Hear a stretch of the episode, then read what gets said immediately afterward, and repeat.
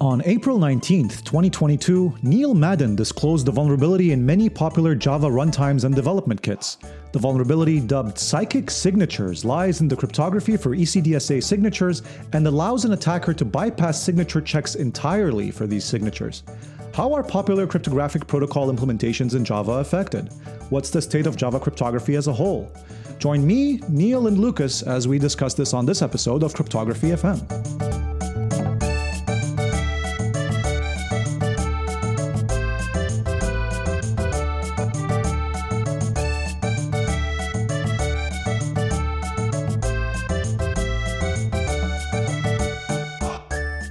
So, before we get started, I wanted to give a quick shout out to Africa Crypt. Africa Crypt 2023, the annual international conference on the theory and applications of cryptology, a major scientific event that seeks to advance and promote the field of cryptology on the African continent. This year, it's happening in uh, Sousse, Tunisia. So I'm originally from Lebanon, and uh, my fiance is Tunisian, and it makes me happy to see more events happening in the field of academic and applied cryptography in the region. It's very exciting. So I wanted to give the uh, conference a quick shout out on the podcast, encourage people to attend. It's systematically drawn some excellent contributions to the field in previous years and has seen many renowned researchers deliver keynote presentations. The conference has always been organized in cooperation with the International Association for Cryptologic Research, the IACR. So check out their website at africacrypt2023.tn and yeah, consider attending or submitting a paper. I'll see you there. I also wanted to remind our listeners that you can engage with us on Twitter and on Discord. So we have a Cryptography FM Twitter account, just Cryptography FM, and we also have a Discord that's uh, linked on the website at cryptography.fm. I would like to hear from you regarding your uh, feedback on episodes, any ideas for future episodes or guests you'd like to have on the podcast. Let's make this a two way conversation. So make sure you follow us on Twitter at cryptography.fm or join the Discord and hit us up and talk to us. Neil Madden is the author of API Security in Action and the founder of Illuminated Security, a UK based startup providing application security and applied cryptography training and consulting. Previously, Neil was the security architect at ForgeRock, a leading identity and access management provider. He is an active member of the OAuth working group at the IETF and contributor to the Crypto Forum Research Group, the CFRG. Neil has over 20 years of experience as a professional software engineer and has a PhD in computer science from Nottingham University. Through no fault of his own, he largely programs in Java. So, Neil, thank you very much for joining us today. Hi, thank you. It's great to be here. Maybe it's best to get started by you telling us a little bit about the background for this vulnerability that you found in April of last year, psychic signatures. You know, it's an, inter- it's an interesting name. Could you tell us more about what led to this name and maybe a high level overview of the vulnerability itself? Right. So, psychic signatures comes from um, a plot device in Doctor Who, which is a, a long running UK science fiction show, which hopefully lots of people have, have seen.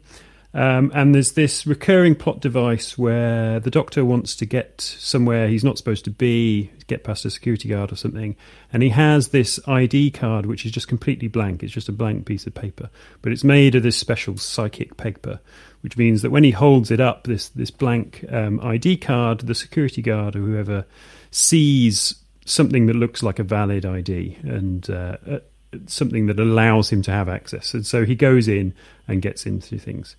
Uh, and so the idea with this vulnerability is that it's a, a similar kind of vulnerability. Um, uh, and it affects um, a type of signature scheme, digital signature scheme in, in Java, um, the elliptic curve digital signature algorithm, ECDSA.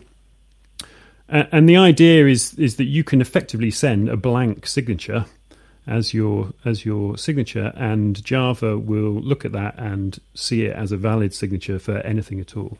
So normally, a signature scheme, you have a private key and you sign some message. Uh, to produce a signature, and then nobody can tamper with that message, or nobody can create a forgery of that message. Uh, and um, the person verifying it can just use your public key to verify that the signature is correct.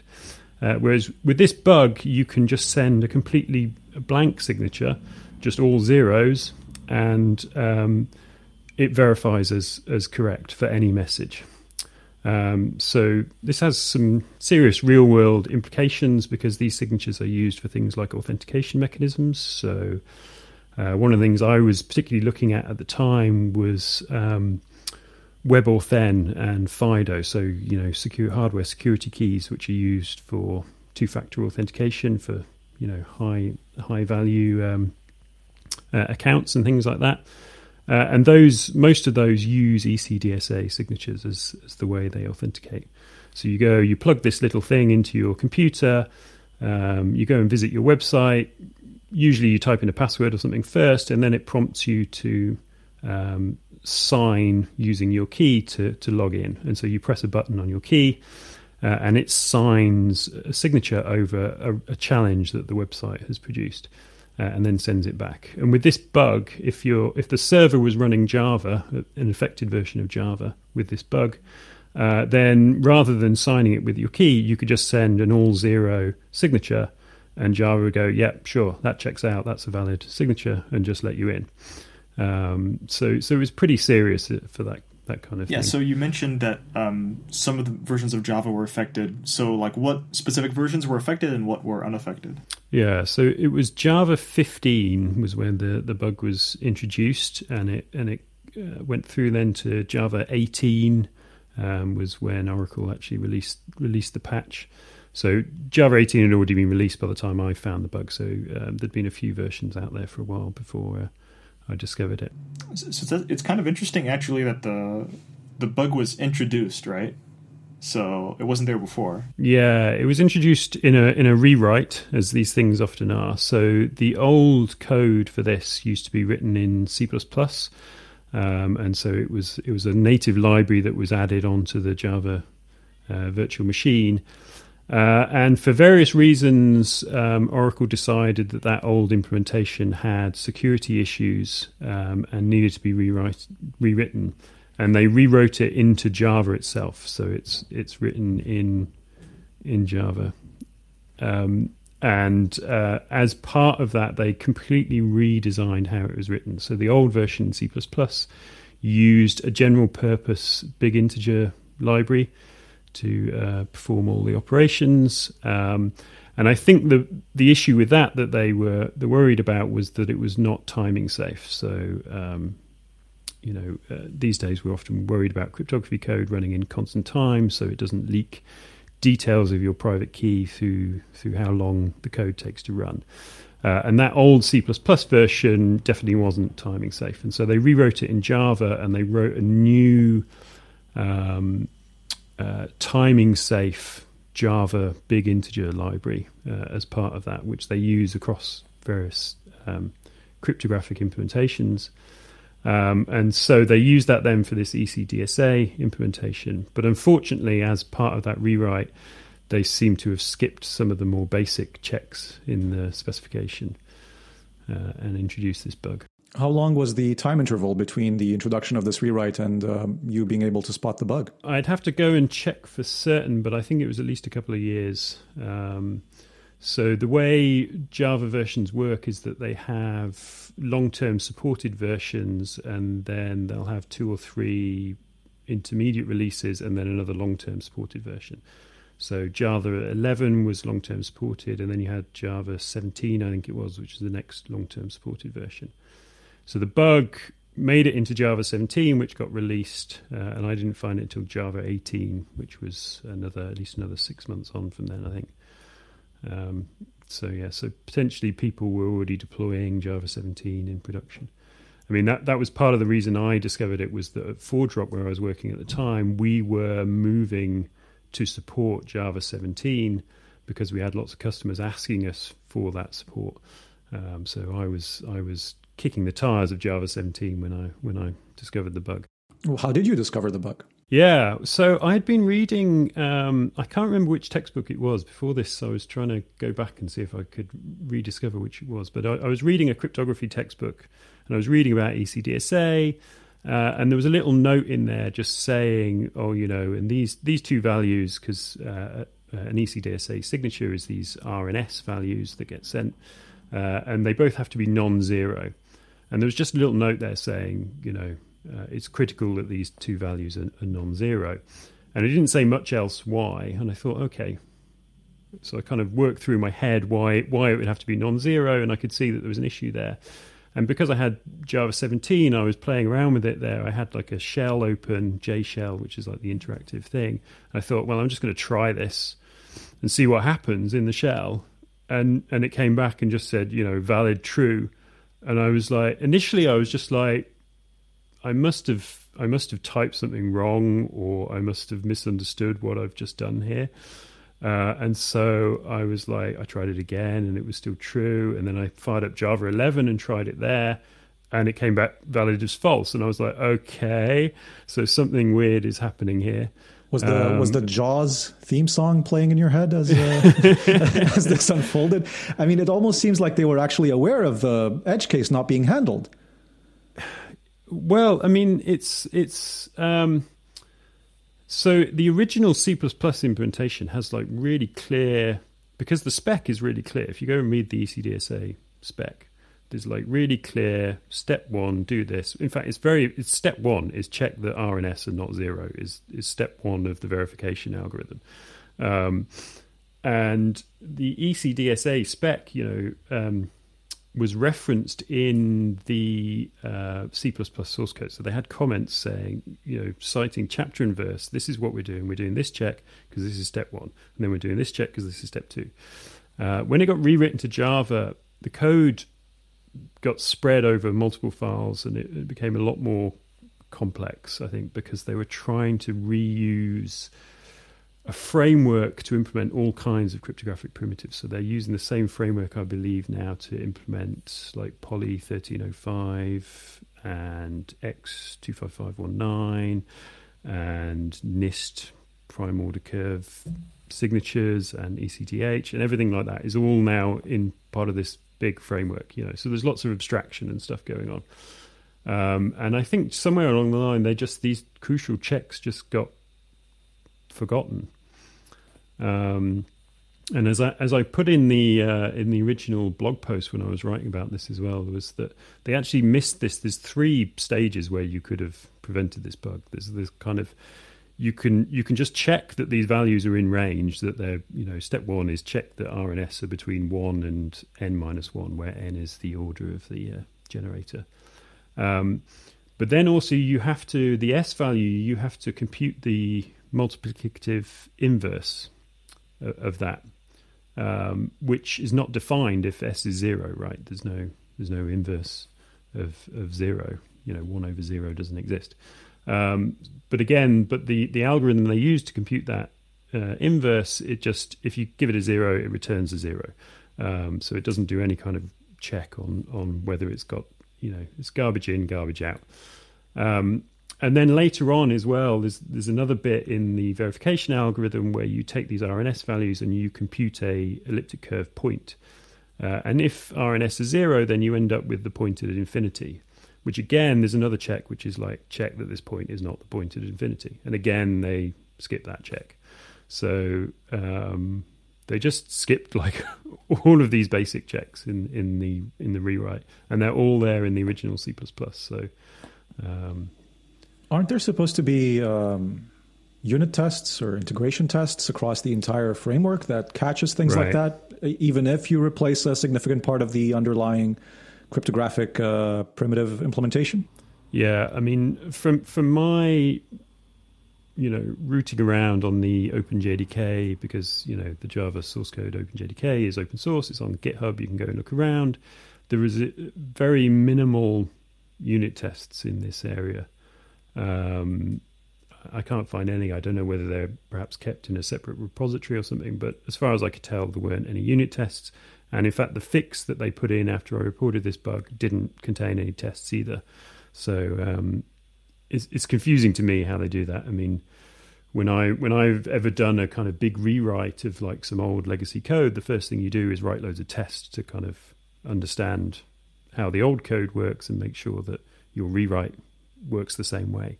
Um, whereas this seems to have been skipped. In, in fact, talking about loads of tests is kind of interesting because there is a big suite of tests for different cryptographic stuff, including ECDSA, called like the Wycheproof stuff, and those weren't used at all. Right, right exactly. Which is which is confusing because yeah, like Google, like you say, have developed this this project, um, Whiteproof, Whichproof, I don't know how you pronounce it, uh, which is just this comprehensive test suite of of bugs in cryptographic implementations. Um, and in fact, after I published this, um, one of the authors of that um, test suite said, you know, actually, I told Oracle about this ages ago, and as far as I was aware, they'd incorporated this into their their internal testing pipeline. So it should have should have picked this up because I ran it. I ran it uh, after I discovered the bug. I was like, I wonder if this is in in in Wycheproof, and I ran it locally. Um, and sure enough, that test failed, and like immediately just said, right, yeah, except zero zero RNS values are accepted. Um, so yeah, it would it would have caught it. Um, what, one thing is that that project has been sort of not very well maintained for a while, and in fact, it appears now to have gone into archive mode on on GitHub. And I did have to make some code changes to get it to run against Java 17 um, to the test suite. So it might be that it's just you know it used to run and then it stopped working at some point, and nobody at Oracle has taken the time to fix it up and make sure it runs against recent releases. Hopefully, they've done that now in response to this. I did suggest that they do that. This seems like a pretty incredible bug. I mean, the way that this bug uh, is exploited reminds me of uh, bug exploits that you'd find in cryptographic implementations in the 90s or the 2000s, right? So the, the, sort of, you know, you pass a bunch of zeros and, and you're through. Um, could you give us examples of how this bug mm-hmm. um, could be exploited in the wild? You know, uh, Java is used to implement all, all sorts of things from uh, you got embedded, um, you know, smart cards, stuff like that. Um, TLS, uh, tons of things running Java. So, um, what are the real world implica- implications of something like that?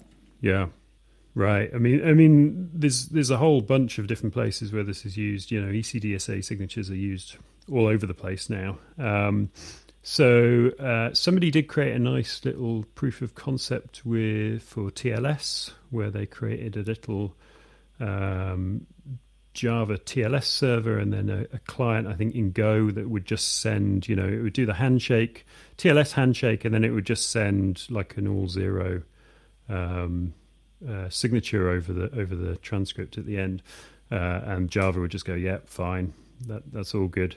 Um, so you know in that case, you could you could form a, a man in the middle attack against um, against a, a, vulnerable Java implementation. You know, if you've got a Java client that's connecting to to the internet somewhere, and you can get in the middle of that on the network, uh, then you can just spoof anyone's um, certificate basically in any in any um, uh, TLS connection. Um, and uh, so we already talked about things like FIDO WebAuthn security keys, things like that. They're now turning into passkeys. So Google and Apple are, are rolling out these passkeys, which is supposed to be the thing that replaces passwords. And you know, it, it's basically the same idea that that when you go and log into a website, rather than typing in your password, you would, uh, you know, do Touch ID or Face ID on your laptop on your phone, and it would in the background sign something, and um, and that would that would get you in. Again, as far as I'm aware, I'm pretty sure they're using ECDSA signatures for this again. So if if the server is running was running a vulnerable version of Java, then again you could just sign in as anybody with a with a blank signature. Um, so things like that. At ForgeRock, we were really worried about it because um, we we were building a product which did things like SAML and OpenID Connect, where you're doing federated login. You know, you're you're redirecting to some other website to do login, and then they're redirecting back. And what they're redirecting back with is a signed assertion that is either something like a, in SAML's case, it's a signed piece of XML saying who you are and who the issuer is, and you know how you were authenticated. In OpenID Connect, it's a, an ID token, which is a signed JSON Web Token. And again, ECDSA signatures are really popular here because they're they're small. Um, and so, you know, again, if you were using a vulnerable version of Java and you're using SAML or OpenID Connect, then you could just create your own assertion and log in as whoever you want it to be because the signature would check out. Um, so yeah, so there's there's a, there's a large number of places where this just allows you to just completely bypass pretty much all the security. There's a lot of places where we just we put a lot of trust into a single signature, and uh, in this case, it, it it it would have been misplaced trust. I think that last example you gave is uh, is particularly scary because if you have a single sign-on server like the SAML case, it's used to log into a bunch of different services that a company might use. So if that one server is vulnerable to this thing, now you have access to a whole bunch of you know different services that the company uses, which is quite bad. Yeah, yeah. There there is a mitigating factor here, which is that um, there are ways to configure both SAML and OpenID Connect where where the signature is not the only thing. So, for instance, in OpenID Connect, you can use something called the auth, auth code flow, where the signed ID token is not passed through your web browser in a redirect. It's only a little one-time code is passed through, and then the the server makes a, a back channel request directly to the authorization server to get the ID token. And so you'd have to be a bit more uh, in a bit more of a privileged position to be able to intercept that request. You'd have to be able to man in the middle attack a, a TLS connection then in that point. Which um, so uh, you you you know potentially both of those things could be could be bugs. You know if it was Java on the server then potentially you could man in the middle of the TLS connection and then forge the assertion, but um, it's a bit more work. So while we were discussing this, I Googled um, for the proof of concept and I found a, uh, as you said, an implementation in Go uh, showing how it can be vulnerable in the case of a malicious TLS server by Khaled Nassar. So I'm going to be linking that in the podcast. Uh, I was also wondering, did anyone look at, for example, maybe if um, some cryptocurrency implementations that use ECDSA uh, could be vulnerable to this if written in Java. I don't I don't know what that ecosystem looks like. I'm just wondering off the top of my head. Yeah, I mean potentially. Uh, I didn't I didn't look at it myself, but um, certainly, yeah. You you imagine if uh, I mean like Bitcoin does use ECDSA, so you know if you've got a Bitcoin client written in Java and you're using you know a modern version of Java. Then, uh, then potentially, yeah, you could get double spend vulnerabilities and things like that, where uh, where um, or, or not even double spend, just somebody be able to spend funds that they don't own just by sending a, a blank signature on the on the uh, yeah. I mean, I guess you'd hope that miners would not be running Java and they would uh, would reject such things, but yeah. So we've talked a bit about uh, Java cryptography, and some interesting thing you mentioned before is that by in this rewrite they sort of added a bunch of layers of abstraction and almost sort of obfuscated the code they had before. So do you have any other like broader thoughts about the state of java cryptography and other things we might we might want to be worried about? So java cryptography is is it's a bit of a minefield you have to kind of uh, uh, navigate. So the the old the the built-in java cryptography apis are really um, they're quite low level by modern standards. You know, they're they're quite you know if you want to encrypt something, then you have to know, you know, you have to specify the the block cipher and what what cipher mode, and you have to know whether this mode is authenticated and this mode isn't, and you have to supply your own nonces and. Uh, and all this kind of low level detail. So it, it's quite hard. It's very easy to to get it wrong um, with that stuff. In fact, the signature API is one of the few APIs which is reasonably well designed in Java. Um, and a lot of the code in Java as well is is quite old. I think a lot of it was written in C and was was kind of you know potentially had memory safety issues and things like that, uh, which have probably been solved over the years. Um, and it's gradually been written mostly in Java now, I think. Uh, but there are there are a lot of quirks to it and a lot of things to to uh, to worry about. You know, uh, for example, you know one thing I, have often wanted to do is when you're encrypting something, you want to encrypt in place, so you kind of overwrite the, the plain text of what you're encrypting with the with the ciphertext, partly to save space and partly just to kind of wipe that plain text from memory uh, once you're done with it. Uh, and that's almost impossible to achieve in Java. There's there's kind of APIs that look like they do that, but actually under the hood they copy stuff into like a million temporary buffers, um, and so you just end up with your with your secret stuff that you're trying to escape just ends up like in in thousands of copies all over the all over the heap, and then you know Java's garbage collection will run and copy those some more, um, and so yeah, it, it's really hard to use. Um, so for most people, I, I, you know there are higher level, better APIs out there. So Google's Tink library, for example, they have that for Java, which is great. It's written by a lot of the same people who wrote Project Wycheproof.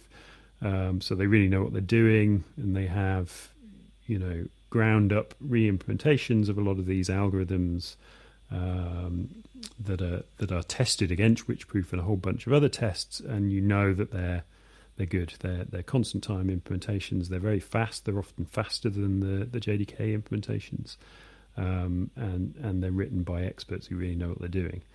Um, and, and and there's not a lot of abstraction in there. If you go and look at it, it's like, well, here's the you know X25519 implementation, and it's just that's the source code in one file, and it's kind of quite easy, or you know maybe two files, but it's there's a really clear. It does this one thing, and then there's a completely different implementation of, of something else that does does something else.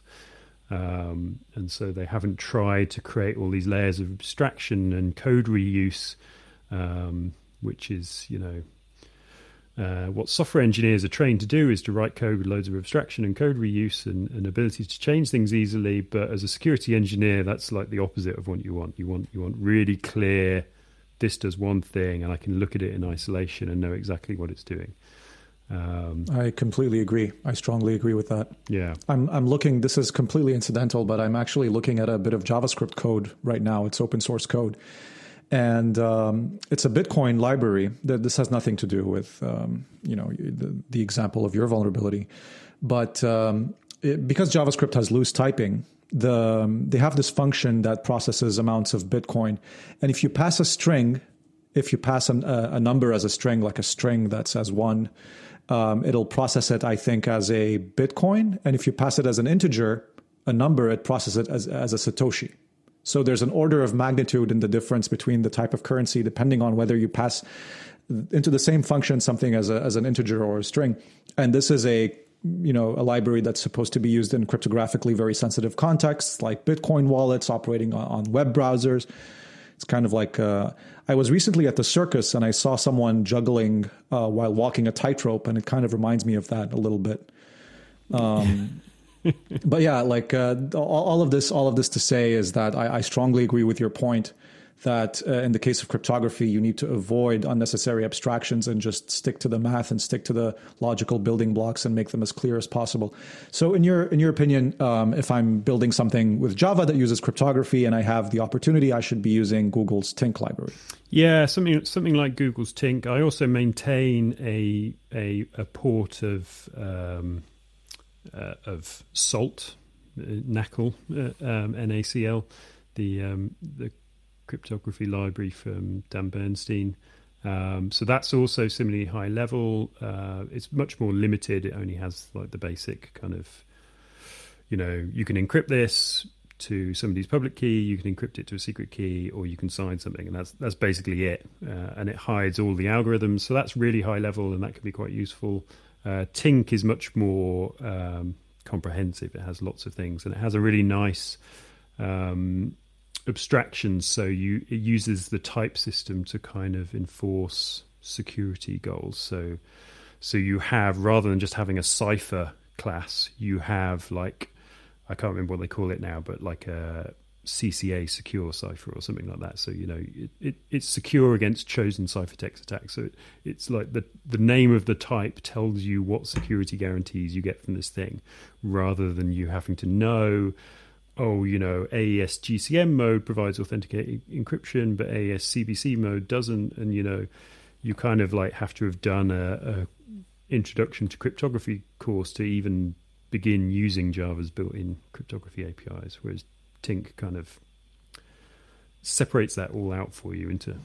Does Java still have like outdated stuff? Like, uh, can you use AES ECB just by asking for it, or has it removed? Yeah, yeah, and it, and it, and if you just ask for AES, which is a lot of a lot of people would would do, just like oh, I'll just just AES. That's what I know. You will get AES in ECB mode, and you know you'll be able to see your see see the penguin and all that stuff. So this using of the uh, type uh, of the language's type system in order to enforce security abstractions is really great. Um, this is what people have been doing with Rust also, I think. If you look at Rust implementations for cryptographic primitives, people use uh, Rust traits and so on to enforce that.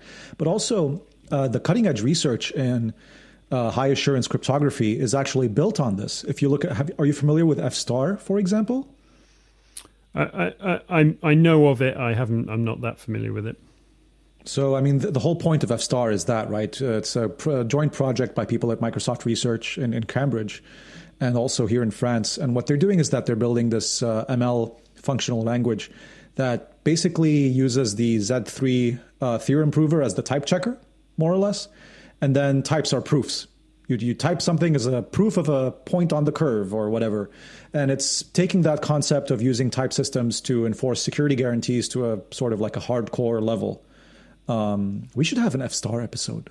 Yeah, that sounds cool. It's, it's, it's, uh, it's, it's um, really it's a really cool technology. Sadly, it's very hard to use and very academic, and you know, uh, up its own area sometimes, but um, it's still it's still very very um, impressive, and I think uh, holds holds for bright contributions in the future. Yeah, there's actually an interesting blog post you wrote, Neil, that sort of touches on this idea. It's the it's the parse don't validate thing. That's like a common idea you get in functional programming circles. The idea that instead of just like saying, okay, I take this thing and I validate it, I need to remember to validate it.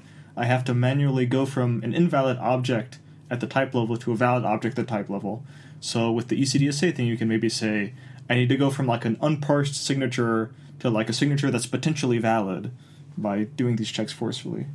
So yeah. Right. Right. Exactly. So yeah, you you yeah you transform the unparsed input into something that is guaranteed to be valid because um, you know the type system ensures it. So so it's it's correct by construction. You know that idea that that you you take something and the only way to get a thing of this type that all your other code handles is is through this parsing routine that is really well you know has all the checks in it.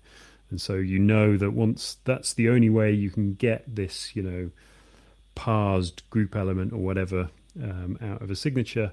Um, and and all the rest of your code just operates on that type. Um, then then you know that it must have come been parsed correctly uh, to get there, um, rather than just having a um, you know a check that just just goes you know if that's invalid i'm going to throw an exception here and then i'm going to carry on using the same raw byte array that i that i got from the input for the rest of the code. Um, there was a really nice example of this i think. One one of the things you know there's a lot of uh, uh, interest, I think, now in, in advanced type systems and, and, things. But but actually, you know, even really simple things can catch lots of bugs. Like I think it was it was Bouncy Castle, which is a another Java um, cryptography library, had a bug a few years ago, which was the classic bits versus bytes bug, where they were they were deriving a, a, a key, I think a HMAC key. Uh, and they derived a 16-bit key rather than a 16-byte key, so it was like trivial to, to brute force. Uh, and again, one one of my biggest things is just rather than just having the size be an integer, just have it be like some typed representation, like you know, bytes or seconds or minutes or something like that, um, or or even just you know having a unit as a, as an extra, you know, enum that you pass in as an extra argument, just just so you have to think, you know, what what is the actual unit of this thing that I'm passing in. So, generally speaking, can you tell us more about the current state of, um, you know, Java cryptography engineering? Um, to give to give some context, I, I, personally recently got an Android phone because I saw I saw it in the shop and it folds, and so I'm basically a a child a sort of idiot, really. And I was really captivated by this. And I, I went and bought it because it folds. And I was like, oh my God, I went and showed it to all my friends. It folds. Wow. And uh, now I'm looking at, now I'm looking at, this is, that's what actually happened. And now, now I'm looking at Kotlin and at Java because I'm like trying to understand, you know, is, is it, is it actually fun to write, to, to write a Java application? Um, and I, you know, Android Studio seems to have um, improved a lot since the last time I tried it when I was a student. I don't know, a million years ago. Um, and there's like stuff like Jetpack Compose and uh, Kotlin is a thing now. Um, if you're someone doing engineering in that sort of like very general generalist context, especially with Kotlin, which is not something that we've covered yet, um, what, what does the ecosystem look like? You know, can I use Tink in that uh, context, are there any other things I should be aware of or watch out for? Android is kind of interesting because it, it's it's sort of Java and not quite Java. So so some things work and some things are a bit different. Um, I don't do a lot of Android programming, so I'm maybe not the best person to ask about that. Um, Kotlin is is amazing. Um, I wish it had been around, you know, when I was starting and, and had replaced Java uh, much sooner. Uh, but at least seems to be pushing Java in a good direction as well and forcing them to kind of make good changes. Um, in terms of like cryptography, then yeah, there's thing there's things like Tink. Tink is really the place to go. Um, they have you know Google obviously also make Android, so they have a, a, a lot of um, incentive to make sure that things like Tink work well on Android. Um, so that that was definitely where I would I would go. I know my own library. I've got several bugs on GitHub that I haven't got around to, saying things don't work on uh, on Android. Um, so yeah, it's not it's not quite straightforward to support Android in crypto code. Um, actually, writing cryptography code in Java is a real pain, mainly because of the lack of unsigned data types. So you're constantly kind of uh, masking things and converting things back to and from between signed and unsigned representations, and it's just horrible, really. Um, and then, and then, yeah, trying to write constant time code. I mean, you go and read um, guides on writing constant time code, um, like um, what's the name of the guy who writes BearSSL? Thomas Thomas, Thomas Pornin. Pornin, yeah.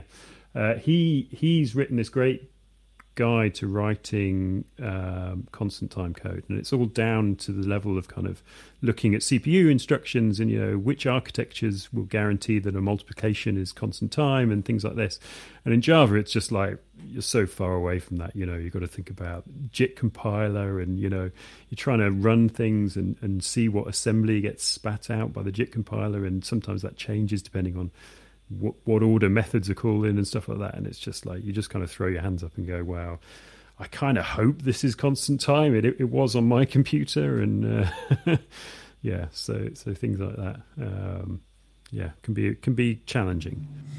I guess another interesting point, uh, because often like whenever you get into like the cryptographic reads, people start talking about like oh timing attacks and like this potential attack, but you looked at this initial vulnerability because you're looking at like API security and applications. Would you say that most bugs are cryptography related, or there's is there a huge cloud of other bugs that are have nothing to do with cryptography when it comes to web applications? Oh yeah, definitely, definitely. There's there's loads of bugs that are that are around just um, poor implementations. I mean, I mean, I, I, don't want this to turn into a podcast of, of, beating up on JOTs, but you know, JSON Web Tokens um, are, are, the kind of way that a lot of enterprise software interacts with cryptography. Uh, and there's a huge number of kind of design flaws in, in JOTs that are that are not related to the cryptography really, um, that that repeatedly cause issues. I mean, I mean, there's things like you can just there's a way in um, in JOTs that you can you can sign something, but then you can just include the public key in the header. So you you, you can say, you know, here, here's a signed JOT, and here's the public key I signed it with, and and and some JOT libraries. In fact, there, there was I think there was a JOT library from Cisco I think that that had this bug that it would just blindly trust this public key in the same message as the signature it, was validating. Um, and so there's things like that. It's like why maybe there's some obscure use case why you'd send the public key in the same message as the signature, but I can't. You know, you have to you have to validate the signature to be able to trust the public key, but that's the public. Yeah.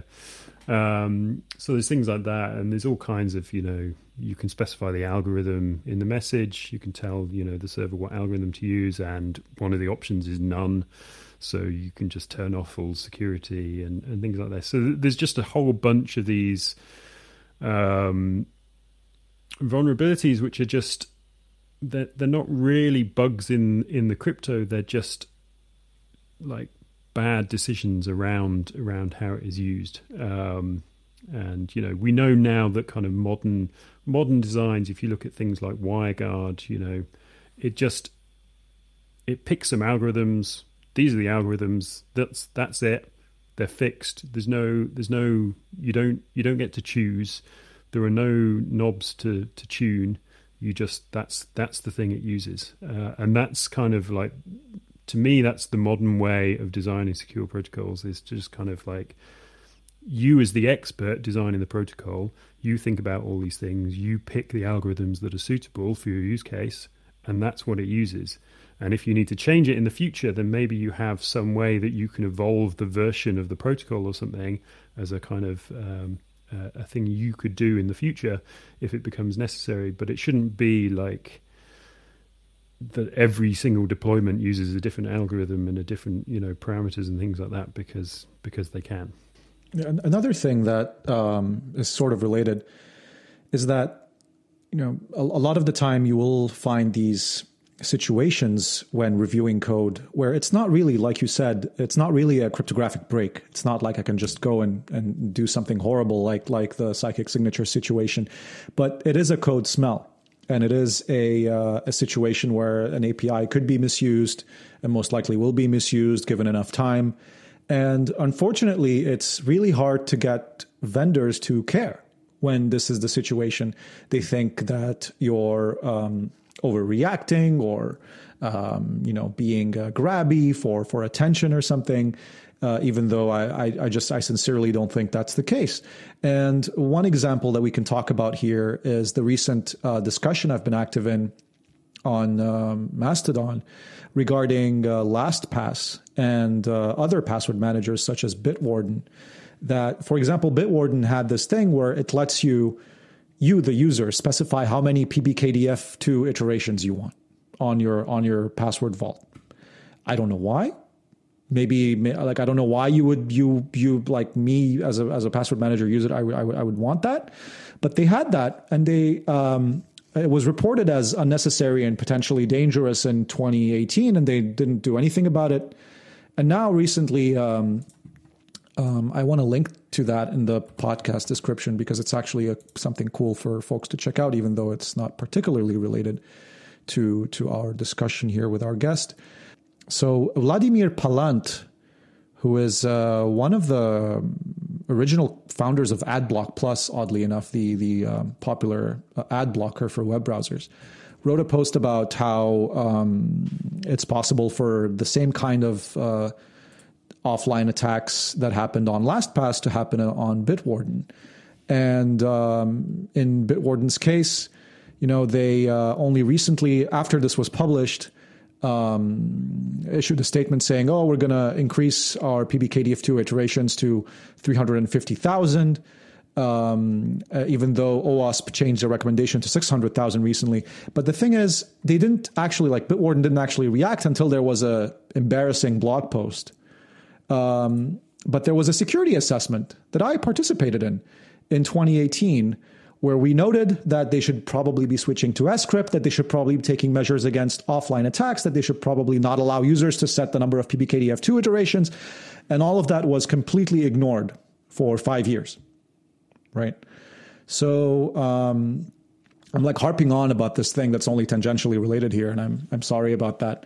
But you know, like how how do we how do we get? My question to you is how do we get uh, vendors to care about cryptography issues and issues and implementations, issues and APIs, issues and protocols before they actually result in literally, you know, a security engineer getting a zero to validate as a signature and not believing his eyes and then writing a whole thing about it like do we have to get to that point or someone compromising lastpass and taking all of those vaults and them using you know 10,000 year old um, recommendations for pbkdf2 uh, iterations right so how do we get people to care how do we get vendors to care before it reaches that point yeah uh, uh, i don't have a i'd love to have a like a, a, great answer for you of how to fix the fix the uh, the system. But um, yeah, I, d- I don't.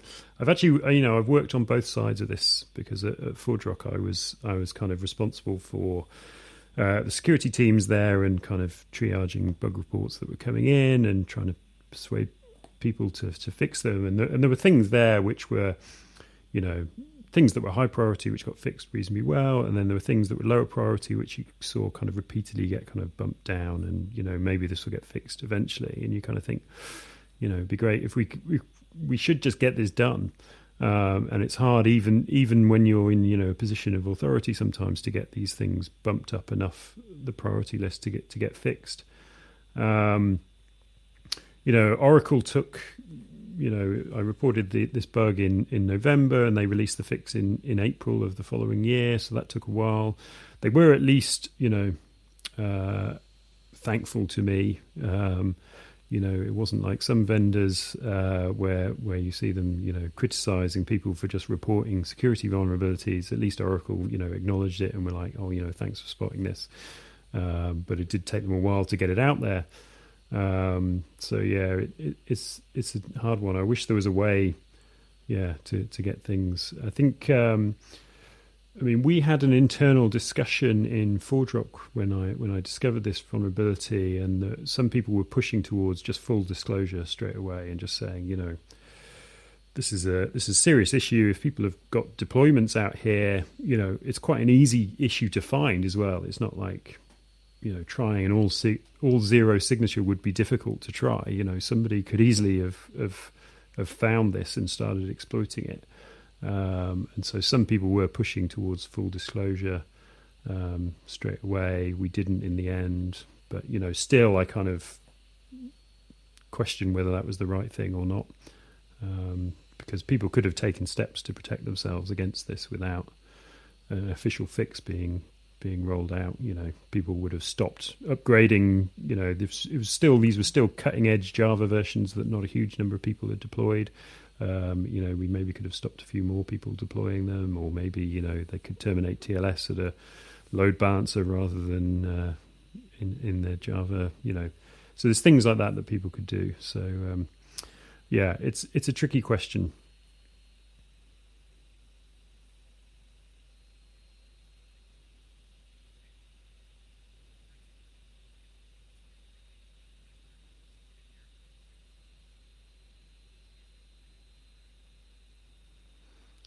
Yeah. yeah, it's um, I wouldn't want to uh, promote that as a, as a as a security advice, you know, keep keep running outdated versions uh, and then you'll you'll avoid the new and shiny uh, security bugs because uh, you know I've been on the other side of that where we get suddenly get you know people reporting a bug report in your in your product and you uh, you have a look at it and you see they're running a version from like 8 years ago and you're like checking the list of recorded security vulnerabilities against that version and you're like yeah you really need to patch now. Maybe ironically in this case the the things we complain about actually save people because security people often complain about you know people running outdated versions even years behind their support. But in this case people running older versions were actually protected. Well, that's the opposite um, of the intuition that we want to promote right? Um, I mean, in, in, the case of Java, at least you can patch. Uh, in the password manager case that I was um, just referring to, they only changed the number of iterations for new vaults. So if you sign up today for for whatever, you know, I'm I don't mean to like name and shame particular password managers. For for Fluffy Bunny Password Manager, um, you get uh, good, better, you know, PBKDF2 iterations. But if you've signed up yesterday, you know, you're vulnerable to offline attacks. So, and this is this is you know this is not a forward secure rekeying situation. This is one symmetric key that if it gets um, cracked, your entire online situation is exposed, right? So, if if someone wants to learn more about how do I protect my web applications against vulnerabilities like these, and also you know unauthorized access, what's a good book or other kind of resource to read? Um, well, uh, I can plug my own book, API uh, Security in Action, which was published by Manning in uh, uh the end of 2020. Uh, so that does cover a lot of kind of things we've talked about here. So OpenID Connect, OAuth 2, things like that. JSON Web Tokens. Uh, it goes into a lot of these kind of vulnerabilities and how to avoid them. Uh, it also, incidentally, is kind of a, a tutorial in cryptography, uh, which I kind of snuck in there. So it teaches you a lot about the basic building blocks of cryptography. Um, I, I, myself have just started a training company. I haven't launched my courses yet, but if you uh, sign up, there's an Illuminated Security newsletter you can sign up for and get notified. So there will be courses launching soon on on applied cryptography basics, fundamentals, uh, one on modern authentication techniques, and another one on uh, JSON Web Tokens as well. So uh, those will be coming soon. Um, otherwise, there's there's a whole bunch of, of good resources out there. Uh, you know, if you just want to learn about cryptography and kind of uh, how these things all work, then Coursera's um, Cryptography One course is still great. That's Dan, Dan Boneh from Stanford does that course. Everyone's been waiting for decades for Cryptography Two to come out, um, so uh, hopefully that will will at some time. Um, but yeah, there's some some great resources out. So there. I'll definitely be linking to your book API Security in Action in the podcast description. I took a look at illuminatedsecurity.com, but it seems like the website is still um, being constructed there. So maybe when it's ready, we can also give it a shout out um, on the podcast. Yeah. Uh, all right. Well, this has been great. I, I really hope that um, I'm, I'm, sure listeners have maybe learned a little bit more about the context of uh, Java cryptography and um, the kind of bugs that can still pop up uh, in that ecosystem. Uh, Neil, any uh, last words before we sign off? No, that's been brilliant. Thank you very much. I've had a great time. All right. Thank you so much for joining us. Um, I just want to remind our listeners that we have a Discord now, so you can join and discuss latest episodes and so on. Uh, the link is on our website, cryptography.fm. Uh, give it a shot. And thank you so much again for listening. I hope you'll join us again next time, whether you're a listener or an active participant here on Cryptography FM.